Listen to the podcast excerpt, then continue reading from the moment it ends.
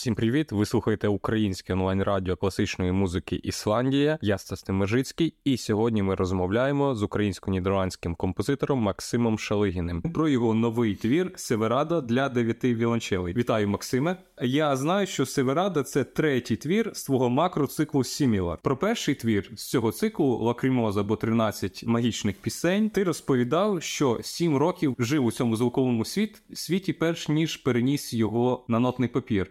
Северадой была та же самая история? Нет, Северадой нет. Северадой где-то года полтора я занимался этим проектом, постепенно привыкал к новому звуковому миру, который мы создавали с помощью новых инструментов. Ну, то есть, да, года, года полтора я так вживался в это постепенно, потому что инструменты изобретались медленно и сложно, и какое-то время потом после изобретения... Это вообще, на самом деле, забавная история.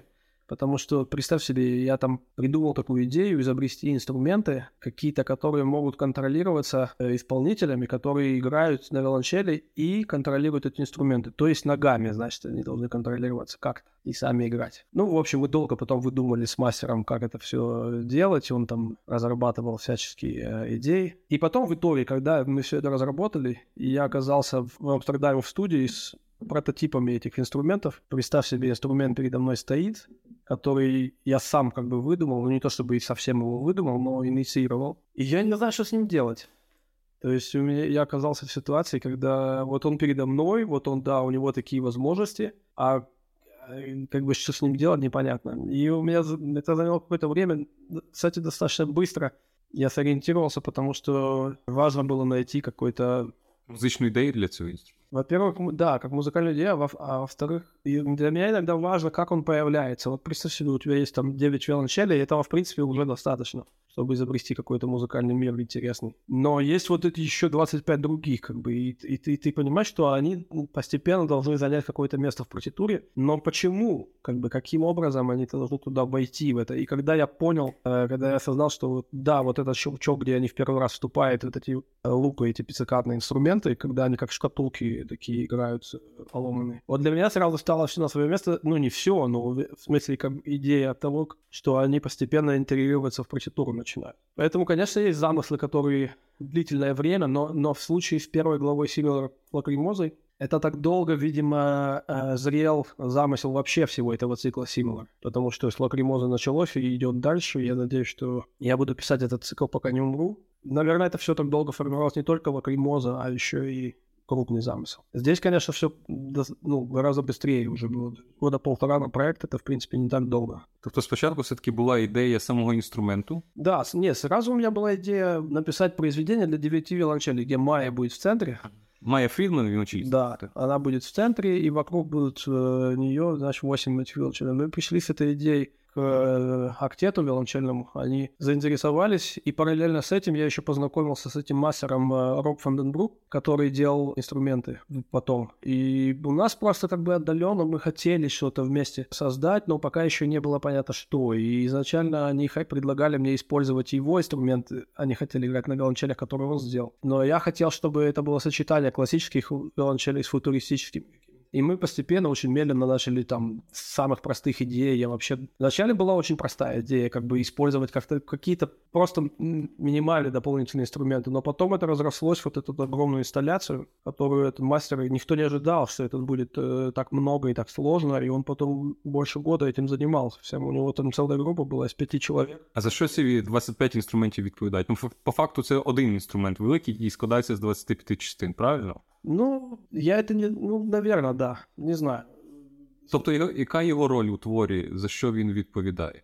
В разные... Тобто, або як він звучить? Тобто, який принцип його роботи? Ось так. Тому що ми не можемо його зараз послухати. Ну, я його сприймаю не як... Не як ну, це, наверное, як один інструмент, але функціонально це діє так. Є віолончеліст, у которого дополнительний сетап із інструментів стоїть, який включає в себе три інструменти. И, и все остальные виолончелисты имеют похожий сетап, только это отличается звуковысотностью и величиной там инструмент. Суть в том, что есть один инструмент, который наз... ну, мы всем дали какие-то названия. Вот один называется педаль инструмент, это который низкий с одной струной, он извлекает, получается, один звук. И можешь единственное, что контролировать, это его громкость за счет скорости вращения колеса, которое трется о струну. И скорость контролируется педалью, такая как volume pedal на электрогитаре. То есть там все подключено туда. Второй инструмент — аккорд. Это принцип такой же самый, ну, похожий принцип, не такой же самый похожий принцип. Только, ну, вроде как лира. В общем, четыре звука одновременно извлекается, тоже колесо крутится, и ты контролируешь скорость, ну, соответственно, динамику. И последний инструмент из сета — это луп, который состоит из цилиндра, вокруг которого натянуты струны.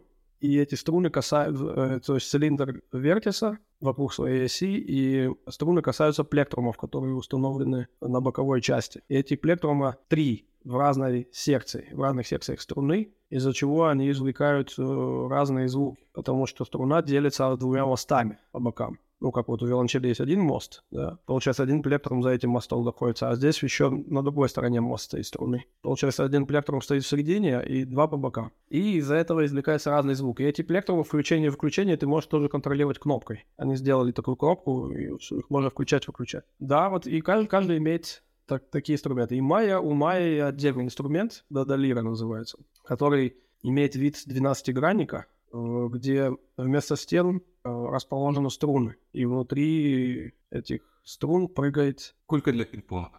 Для настольного тенісу. Да. Тобто тут ще в цьому творі ідея класичних інструментів і футуристичних. Ну да, я ще ізначально задумував електровіолончель туда вставити, но вона мені не понадобилась в итоге. Поэтому да, у нас как бы есть классические виолончели, виолончели и, и какие-то, какие-то инструменты будущего или что-то такое. Потому что сама идея того, что играет один исполнитель и контролирует еще за счет электрических моторов что-то другое, мне кажется, она...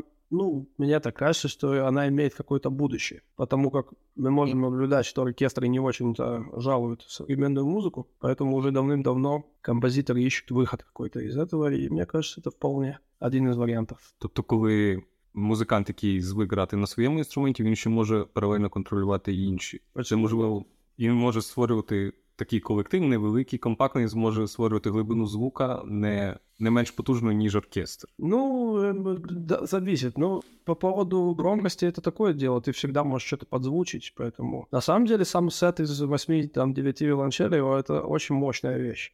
Очень мощная. То есть это, это вообще такой сет инструментов, который способен нам... Ну, просто сама глибина звучання цього твору. Не скажеш, що там просто там, дев'ять виолончелей, і набагато...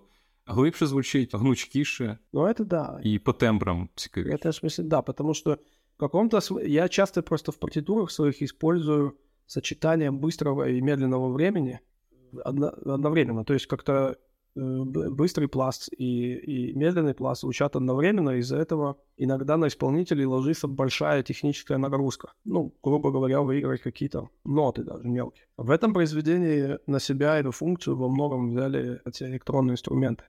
Электронные. Механические. То есть они... могут крутиться бесконечно за счет моторов. Они обеспечивают тянность педаль. Получается так, да. Позачасово. Ну, как бы педаль, которая звучит быстро очень. Это, это очень интересно. То есть, как бы в этой кульминации мне за счет этих инструментов удалось сделать кульминацию, я не знаю, сколько она, минут двадцать длится, эта кульминация, когда звучит там все очень быстро, а мелодии звучат сверхмедленно. И создается такое странное ощущение. С живыми инструментами просто это крайне тяжело сделать, потому что создать вот этот механический пульс живыми инструментами очень тяжело. Для меня это такое знаковое произведение в этом периоде. И, и какие-то вещи я себе позволил, там, которые не позволял до этого. Потому что все-таки у, у любого композитора проходит период становления, разные периоды э, становления, когда, во-первых, ты сам осваиваешь какие-то вещи, во-вторых, ты должен доказывать свое место под солнцем, искать, где ты... кто ты и вообще для чего все это нужно. Вот это одно из произведений, в котором я абсолютно отбрасываю всяческого рода комплексы и, и наслаждаюсь самой материей. Так что в этом смысле, конечно, для меня это важная вещь. Важливо в тому сенсі, що ти підсумовуєш якийсь певний період своєї творчості, чи ти почав щось нове? Да, потому что, да, может быть, как в смысле подытоживания, это больше как Лакримоза была. Я, я как бы отрезал какой-то период своего творчества такой линии. Потом уже через «Актец», «Все огни и огонь» вышел на, в какую-то другую сторону. И да, и вот в этой «Севераде». На самом деле я не ожидал, что она получится такой ну, чувственное, что ли. То есть для меня это для самого был сюрприз, потому что, может быть, это из-за того, что инструменты были такие механистичные, и мне хотелось, наоборот, вложить больше чувственности. Ну вот представь себе, у тебя есть вот эти механистичные инструменты, которые, блин, воспроизводят одно и то же, ну, грубо говоря, да, ну, конечно, их много, то есть ты можешь это скомбинировать, но они механистичны. И как я сделал, из этого сделать всю музыку, которая будет тебя затягивать, это тоже был большой вопрос. Видимо, из-за этого я даже сутку для, для себя называл, когда там писал, когда я добрался до кульминации, что это произведение эликсир вечного счастья, потому что ты все-таки попадаешь в какую-то среду, в которую тебе хочется вернуться. Это не так часто происходит, в принципе, в музиці, і я рад, що думав, що це як-то попасть туди. Якщо розшифровувати назву, виходить, що це серенад, поєднання серенади і севера. А север – це як Північне море, правильно розумію? Так. Ну, тобто, якась морська тематика в цьому є. Але якщо так розглядати цей твір в руслі того, що пишуть море про океан, він справді занадто людяний. Яскраво виражений це голос віолончелі. Вона занадто драматична, вона саме людяна. Те, що не властиве для творів сучасних композиторів, які присвячені океану, морю і воді. Тут напрошується таке порівняння, можливо, воно дуже спрощене і воно банальне. Часто називають віолончель, порівнюють із людським голосом. Тут можна говорити, що віолончель – це уособлення якогось людського голосу? Ні, ну тут явно, мені кажеться, є... Ну, это, там есть солист, и есть все, что происходит вокруг этого солиста. Наверное, можно, не знаю. Но я, я, вперв... я никогда не визуализирую свою музыку, в смысле э, того, что мне, когда я пишу, не представляются никакие визуальные образы, практически это не происходит. А здесь это б- было так явно, ну, не то чтобы визуальный образ, но по ощущениям я чувствовал себя каким-то дайвером, который погружается без аквалангу в глубину моря или там океана, важно. И это очень странное чувство, потому что ты, во-первых, испытываешь, с одной стороны, какое-то единение с природой, с другой стороны, тебе страшно, и с третьей у тебя на- накатываются какие-то воспоминания, множество воспоминаний, ассоциаций всяких разных и так далее. То есть... Но, но по поводу морской тематики, э, я тебе скажу так, что для меня это тоже стало таким странным сюрпризом, и там много есть вещей, которые получились сами собой, которые ассоциируются даже у меня с какими-то движениями воды или чего-то на воде. Или... Ну, там же есть еще электроника, где тоже я ее не планировал. Электронику это просто в итоге оно само так получилось. И там еще и забавно то, что... Ну, ты на видео потом посмотришь. Там этот инструмент Додалира последний. Там у Майя еще, помимо того, что он крутится вокруг своей оси, этот шар, он установлен на полукруге, основу деревянную. И Майя еще, значит, ногой его раскачивает. И он напоминает одновременно и колыбель э, детскую, и э, корабль. И это очень странно, мы это изначально не задумывали. И, и Роб не знал, когда делал этот инструмент, что там, будут, что там будет и ребенок, и киты. Он не знал этого.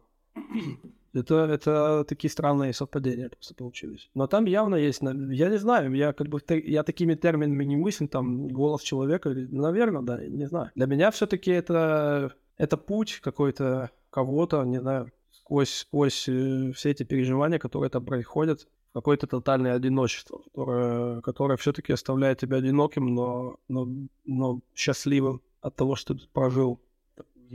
Якщо говорити по музиці, то без алегорій і без фантазій образів, то виходить так, що починається все з шуму механістичного, і на фоні цього з'являється ось ця віолончель з сильною вібрацією, яка навіть мені чомусь схожа на східні інструменти, можливо, навіть на дудук чомусь якихось певних моментів. Да, просто дуже сильно схоже. І от ось ця якась боротьба з механістичним шумом, безлюдною якоюсь механікою і з цією яскраво вираженою високим регістром. Я вот явно задействовал на какие-то фольклорные элементы из разных э, стран, но не, не впрямую, а скорее как, как, да, как на уровне ассоциативных каких-то рядов, безусловно. Но я бы не сказал, что эти механистичные инструменты, они всегда э, выступают здесь э, так, так уж безлюдно. Мне кажется... Мне кажется, они меняют свои роли. Ну, по крайней мере, мне так кажется.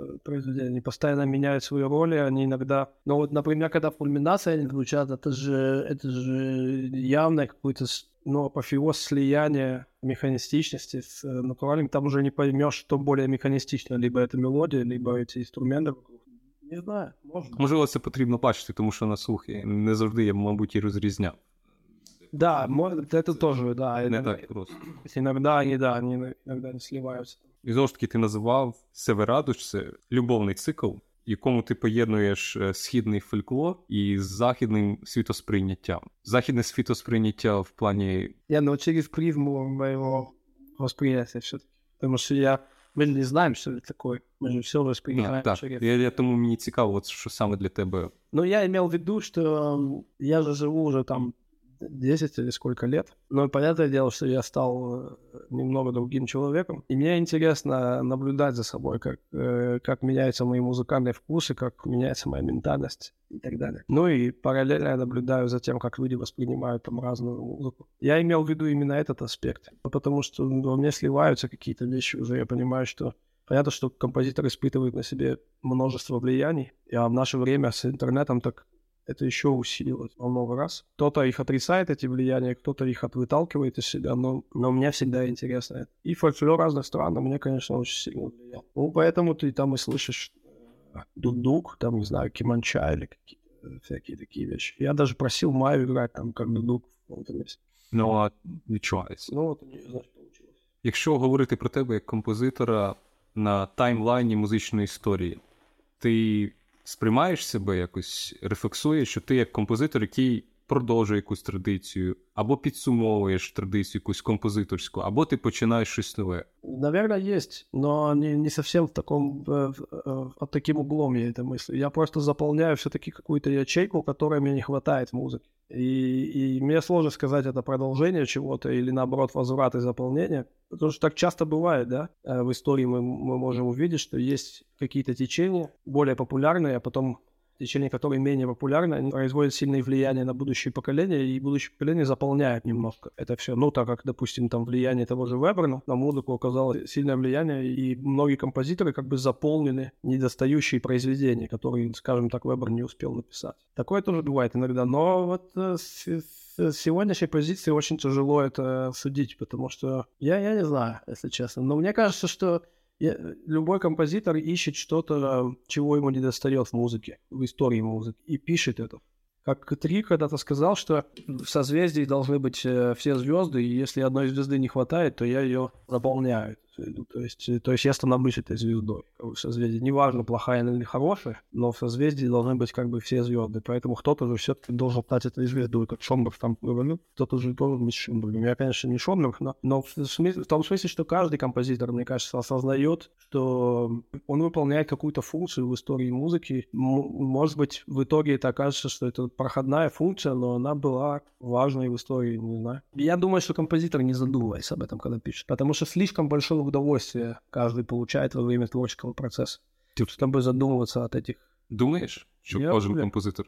Я уверен в этом. Но это муки и радости. Это, это не, безусловно, не тотальное удовольствие. Это, ты мучаешься во многом, но, но когда у тебя есть вспышки, какие-то озарения, э, и, ты, и ты понимаешь, что ты становишься частью материи, и ча- частью материи, над которой ты работаешь, это замечательное чувство. Вот это самое главное. А какое место у тебя там в истории будет, это ну, не твое дело. Просто зараз величезний потік нової музики, який ну, за тиждень можна знайти дуже багато нової вже музики, яку пишуть сучасні композитори. Постійно йдуть якісь релізи. Це при тому, що академі... сучасна класична музика вважається начебто непопулярною. Але постійно йде процес. І мені здається, що от композитори, можливо, якось думають про те, щоб їхню музику запам'ятали. І запам'ятали, що от вона, наприклад, музика цього композитора, а не вона схожа на безліч релізів, які вийшли за цей тиждень. То ти думаєш якось про те, щоб твоя музика, її виділили? Ну, я... Нет, я не думаю, потому що я не слушав. Я не слушаю ті релізи. Ты не следишь за тем, яка выходит музыка? Нет, нет. Я вообще я не успеваю. Я, я сажусь писать, я пишу, я, и так, я каждый день очень много работаю. Поэтому, если мне попадается что-то, то чаще всего это либо по совету почему-то, либо через какие-то там уже десятые критики. Если мне, допустим, одно произведение попадается много раз, вот так было у меня, с, допустим, с In, In Vain Хаса. Э, ты будешь смеяться, я его послушал первый раз года два назад, мне кажется. И влюбился в это произведение, оно мне очень нравится. Но я не, как бы, не, я даже не знал, кто такой Хас, если честно. То есть, если я не знаю даже таких как бы топовых композиторов, то о чем говорить других. Я, я неуч в этом смысле и, и, и не, стремлюсь, не стремлюсь быть знатоком в этой сфере. Поэтому я не рефлексирую никак, нет. Меня, меня интересует, чтобы музыка меня сама захватила и растормошила как-то меня самого. Мне хочется впечатлений, понимаешь, Стас? Я ищу сильные впечатления везде, в кино, в, в живописи, в музыке. И, к сожалению, я тебе хочу сказать, что я их нахожу чаще не в музыке. И чем дальше, чем больше я слушаю, тем меньше у меня впечатлений всяких. Поэтому я их пытаюсь создать сам. Это моя задача, чтобы я был сам впечатлен. Но ти в цьому творі ти придумав новий інструмент. Це те, що тебе розтормошило. Ігор, мені я сам. Ну так, так. Тобто це було від того, що тобі потрібні були нові враження? Ні, я, я на самом деле... Це духовний пошук. Я на самом деле в начале проекта был против. То есть я как бы... Мы хотели сотрудничать с Робом, но я боялся этого сотрудничества, потому что мне достаточно девяти виолончелей с головой. Я бы написал что-то для девяти виолончелей, это было бы что-то другое, конечно. Но нет, как бы... Мне, до меня можно как бы... Я пишу для разных составов, меня состав... Не знаю, Стас. Короче, впечатление я ищу. Просто я ищу... Але ж з кожним роком їх знаходити все складніше. Ні, ні, наоборот, мені зараз легче навіть, да. Вот это произведение писалось легче, чем «Октет» от саксофоновой. Гораздо легче. Мне «Октет» дался тяжелее. Ну, потому что для саксофонов очень тяжело писать. Это инструмент, который ты не можешь там просто сыграть мелодию на нем и там, ну, грубо говоря, картошку какую-то потащить, и, и это будет уже красиво. Такого не бывает. Нет, ты должен придумать какие-то уникальные фактуры, чтобы это звучало. Здесь было легче, в каком-то, в каком-то смысле было легче. Единственное, было очень сложно представить, как же эти инструменты будут сочетаться вместе, потому что так мы их и не собрали. Представь себе, что мы, я услышал сочетание инструментов этих живыми инструментами только там на первой репетиции, и то не все они там были, еще не все доделанные были. То есть я как бы вот так отдельно их пробовал, пробовал каждый отдельно, и что-то там себе в голове представлял, и в итоге вот это была основная сложность. По фактурам, по развитию материала мне было легче. А співпало те, що ти да. тебе звучало в голові, і з тим, що ти да. бачив? Да? В один момент не совпало, я його викинув п'ять минут музики, викинув за два часа до прем'єри. Просто ми вичерпнули. Не, не звучало те, що я хотів. Остальное все совпало. Так що...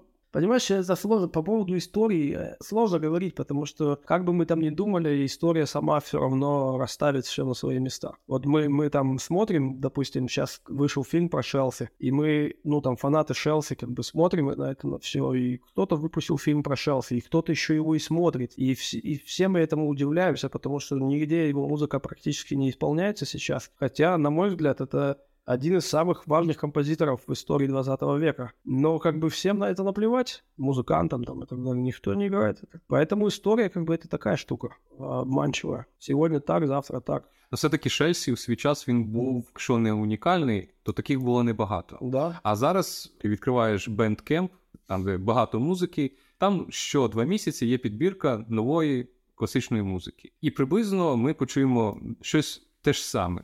Те, що їх об'єднує, це повільний час, це тихо і підмішана електроніка. Ось. І, звісно, що кожен композитор, він начебто індивідуальний, в ньому щось своє, але коли ти прослухаєш всі ці там підбірку десять релізів чи там двадцять, приблизно тебе сформується враження, що от зараз є така музика, але ти не запам'ятаєш прізвища цих композиторів. І дуже не завжди ти ідентифікуєш якусь музику з якимсь певним композитором. Ти просто розумієш, що от зараз ось такий тренд. Тому от цікаво, чи композитори, вони якось розуміють себе чимось унікальним, чи вони просто в загальне русло ідуть. Просто я чому спитав про цю мер... Мер... уявну мариністику, що твій твір пов'язаний з морем, тому що сформувався певний набір засобів виразності, умовно кажучи, для роботи з цим. Якийсь постмінімалізм. Якщо ми візьмемо зі свіжого і дуже відомого, це Джон Лютер Адамс «Became Ocean». Там в нього є ця трилогія. Да-да-да. І приблизно всі твори, які до цього і після цього, вони десь в схожій тематиці звучать. В тебе ж, якщо забрати ось цю віолончель, і вона могло б теж схоже звучати, але ось ця віолончель яскраво виражена, вона вибиває.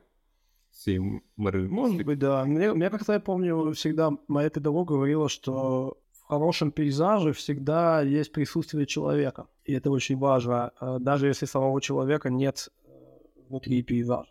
Тут как бы актору это самая присутность. Мне кажется, да. Мне кажется, для нашего восприятия это важный фактор. То есть э, в данном случае, может быть, виолончель является каким-то проводником для нас. То есть мы себя ассоциируем с ней. Но она раскрыта историю. Да, там. Мы себя явно ассоциируем с ней и проживаем историю вместе с солирующим инструментом. В этом смысле, да, это так. А по поводу там как бы похожести, ну ты же должен понимать, что многим композиторам им хочется популярности, и они думают, что через похожесть, через алгоритмовую там, это же все алгоритмы сейчас решают внутри там любой платформы. Они хотят попасть в эти алгоритмы, попасть в плейлисты и стать известными. Их, я думаю, многих композиторов это впечатляет и влечет к созданию музыки. Ну, кого-то нет, кого-то да. Это такое дело. Меня это не привлекает. Я, я хочу создавать какую-то материю, которой не было, которая, которая живет внутри меня и которая когда проявляется постепенно. То есть это не то, чтобы мой сознательный выбор, просто я человек такой и двигаюсь в какую-то сторону. Кто-то движется в другую. Я понимаю твои страдания как слушателя, потому что большинство... Ты представь себе, ты еще музыкант, и ты можешь отбор производить, а представь себе, как, какие несчастные те люди, которые не понимают, что существует авторская музыка, как и авторское кино, грубо говоря, это немножко дебильное название, но, но это говорит о многом. Я когда изучал кино, историю кино, я шел по режиссерам, я не шел по течениям, я шел по режиссерам. То же самое я бы советовал слушателям, если им понравилось какое-то произведение композитора отдельного, не идти по алгоритмам дальше, а идти по творчеству композитора, потому что, скорее всего, их ждет там что-то очень интересное, если уж их зацепило что-то. Ко мне периодически пишут люди, которые нашли где-то, где-то и там мою музыку, и они слушают потом разную другую, то есть они где-то услышали в плейлисте, может быть, или где-то там, не знаю, а потом уже выходят на другую музыку, мою и слушают дальше. Но мы же должны понимать, что это очень маленькое количество аудиторий. То есть, и, и, идя по этой дороге, ты обрекаешь себя на достаточно ограниченное количество слушателей. Но зато это хорошие слушатели. Ты уже не встретишь там случайных людей. Це ж класно теж. Да, але є ще інша небезпека. Якщо ти потрапляєш на дуже відомого автора, і ти починаєш досліджувати його творчість, а вона в нього поставлена на конвейер. Тому що вже публіка очікує від нього почути щось схоже, почути його почерк. Ну, да. Ну, це більшою мірою, мабуть, стосується американських композиторів. Да, є таке. Хоча вони проблема. Абсолютні професі- професіонали і пишуть добре. І, можливо, їхні навіть раніші твори, коли вони ще були до частини індустрії, вони цікавіше звучать да, пізніше. Да, буває, да. К сожалению, да. Я б ти... Это тоже определенного рода такое разочарование, когда ты как слушатель доверяешься и идешь, следишь несколько лет, а потом ты видишь такой крах э, своих надежд. Такое иногда случается, к сожалению. Я сам э, с тем же Хасом, допустим, я очень сильно разочаровался потом, потому что я слушал его там произведения, как э, этот Limited Approximations, квартеты его ранние, In Vain, там. Потом, когда я начал слушать, что он делает последние лет десять-пятнадцать, это печально все. Просто конвейер. Конвейер глиссандирующих звуков. Можно его творчество охарактеризовать вот так, мне кажется. Потому что ничего, кроме глиссанда от одного аккорда к другому, уже не происходит. У тебе вже були прояви самоповторювання? Да. Ти себе картаєш за них, чи Нет. спокійно ставишся? Ні, я, я сознательно іноді це діло. Коли в тебе, наприклад, я зараз, може, примітивно влажу композиторську голову, коли ти не знаєш, як зробити ну, якийсь винахід, ось це конкретний момент, ти А, ну я уже знаю, как это сделать а, на нет, свете. Нет, на, на этом уровне нет. У меня есть повторы материалов и повторы гармонические какие-то иногда. Я их сознательно делаю. Чи є ось, наприклад, в Севераді щось з листів з Анни? Нет, ничего нет. Там есть из Канти, Канти Денисі Фіна, вот этот цикл для Майи, который я писал. Там есть явные ссылки, как мне кажется, туда. А, есть... а ты слышишь что-то из, из писем Кани? Мені... Да? А может быть, значит, есть что-то. А что, кстати, интересно? Не знаю, не могу сказать. Это интересно. Конкретно? Я, ну, сознательно я не думал, может быть. Ну, просто в мене слух вичепив адажу з десятої Малера і листи до Анни. Це може взагалі нічого не означати, але чомусь оці два твори. Может быть, кстати, да, но, но сознательно я делал это, там есть вторая часть, на рикошетах построенная эта песня «Начало и конца», и мне казалось, что там есть одна часть флажолетная, которая с кучей глиссандирующих флажолетов здесь в Севераде, и мне казалось, что, ну да, я хотел такую фактуру у Майи сделать тоже похожую, он давал отсылку на эту часть. Я это делал сознательно. Мне нравится самоповтор у композиторов, но не на глобальном уровне. Не когда ты доходишь до критической точки произведения, кульминационной, решаешь это точно так же, как было до этого. Это достаточно сильно раздражает, когда ты это слышишь. Чи ти придумав вже собі новий виклик для наступного твору циклу, для вже для десяти інструментів? Для десяти ще нет. Следующий я буду делать для четырех роялей, вернее, для четырех пианистов. Это мы еще не решили, но, скорее всего, там будет еще четыре фортепиано рядом с ними стоять, с каждым по одному, которые будут настроены в свой лад, и они будут играть и на рояле, и на фортепиано, но это в идеале. Если у нас не получится этот продакшн в таком виде, тогда это будет просто четыре рояля вокруг публики расставлено. Які ти бачиш закінчення циклу «Сімілар»? Смерть моя буде концом. Я не знаю, я не думал о кончании. У меня еще много глав надо написать. У меня есть э, идеи для разных глав, и они очень интересные. Так что я надеюсь, что я частей, ну, частей пятнадцать, я думаю, я успею написать. Больше вряд ли. У меня на, один, на, на одну главу уходит два-три года, около трёх лет. Плюс-минус. От двух до трёх лет. Це якийсь підсумок твого життєвого досвіду? Це вирішення якихось музичних ідей? Ні, це все просто чисто музикальні проблеми. Ну, не то, щоб проблеми, у мене проблем ніяких, на самом деле, нет. Ну, вирішення якоїсь загадки. Да, просто, просто это такое музыкальное путешествие, да. Ну, нет, какие-то, конечно, вещи выходят за музыкальные, чисто музыкальные рамки. Но, но, но где эти музыкальные рамки оканчиваются, вот еще вопрос. Мы не знаем, мы, мы, пока, мы пока только это исследуем. Точно так же, как в театре. Мы не знаем, что такое театр, что такое не театр. Это с- сейчас, мне кажется, режиссеры в театре это исследуют э, эти границы как никогда активно. И это классно. Мне это в музыке тоже нравится. Э, когда там часть немузыкальных звуков с, иногда становится музыкой, но я не говорю там о конкретной музыке или что такое, а когда это действительно становится частью музыкальной материи. Це не удивительно. Добре, дякую. Наш час добіг до кінця. Дякую, Максиме, тобі за розмову. Дякую слухачам за увагу. Слухайте гарну музику. Всім па-па.